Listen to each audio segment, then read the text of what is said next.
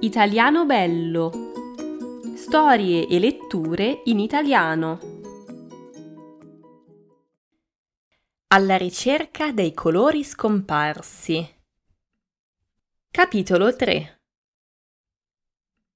Kira e Cody corrono verso la fattoria del loro amico Leo e intanto Kira ripensa alle parole della coccinella. I colori per dipingere le uova di Pasqua sono scomparsi. Pasquale è molto preoccupato. Come farà a dipingere le uova? Dopo la passeggiata, Padroncina era andata a lavorare e Kira e Cody erano subito usciti. Padroncina non lo sa, ma Kira e Cody sanno aprire la porta di casa. Qualche anno fa, Cody aveva trovato uno dei tunnel segreti di Pasquale che lui aveva dimenticato di chiudere. Poi Pasquale aveva deciso di lasciarlo aperto, così Kira e Cody potevano andarlo a trovare quando volevano. Si trovava nel bosco dietro alla fattoria del loro amico Leo.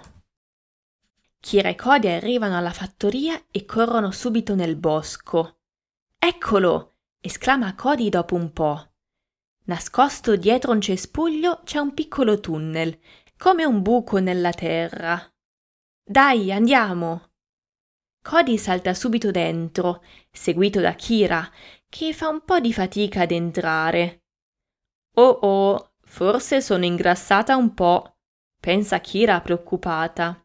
Ma per fortuna, dopo pochi secondi, si ritrova dall'altra parte del tunnel. Pasquale è davanti alla sua casa e cammina avanti e indietro. Ha un'aria molto preoccupata. Quando li vede, esclama stupito: «Kira, Cody! Pasquale, abbiamo sentito quello che è successo!» «Un vero disastro», dice lui. «E ora come farai senza colori?» «Non lo so, le coccinelle non fanno in tempo a fabbricarne altri. Ho già provato a cercare i colori, ma non li trovo». «Ti aiutiamo noi a cercarli», dice Kira decisa. «Certo che ti aiutiamo, portaci dove sono scomparsi», dice Cody. Pasquale sembra di nuovo un po' più ottimista. Apre un tunnel e li porta nel bosco, dove c'è il magazzino. «Accipicchia!» esclama Kira quando vede il magazzino. «Ma che cos'è successo?» chiede Cody. «Non lo so», risponde Pasquale, «l'ho trovato così ieri». «Ma dove ci troviamo? Fa freddo qui?» chiede Cody.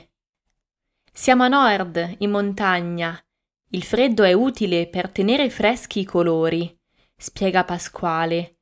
Poi li accompagna dentro. Kira e Cody annusano in giro per cercare di capire se è stato un animale selvatico. Forse un orso? Ma non ci sono odori particolari nel magazzino. L'odore dei colori però è molto forte. «Usciamo e facciamo un giro nel bosco. Forse riusciamo a sentire l'odore dei colori scomparsi», dice Kira. Così escono e iniziano a camminare. Cody e Kira annusano concentrati dappertutto, finché «Sento odore di colore! È proprio qui vicino!» esclama Kira felice e inizia a correre. Segue la pista. L'odore si fa sempre più vicino. È proprio lì, dietro quell'albero. Ai! Kira è andata contro qualcosa, come al solito. Alza la testa e vede un orso. «Ah, aiuto, aiuto!» abbaia terrorizzata. Sopra di lei gli occhi dell'orso la fissano.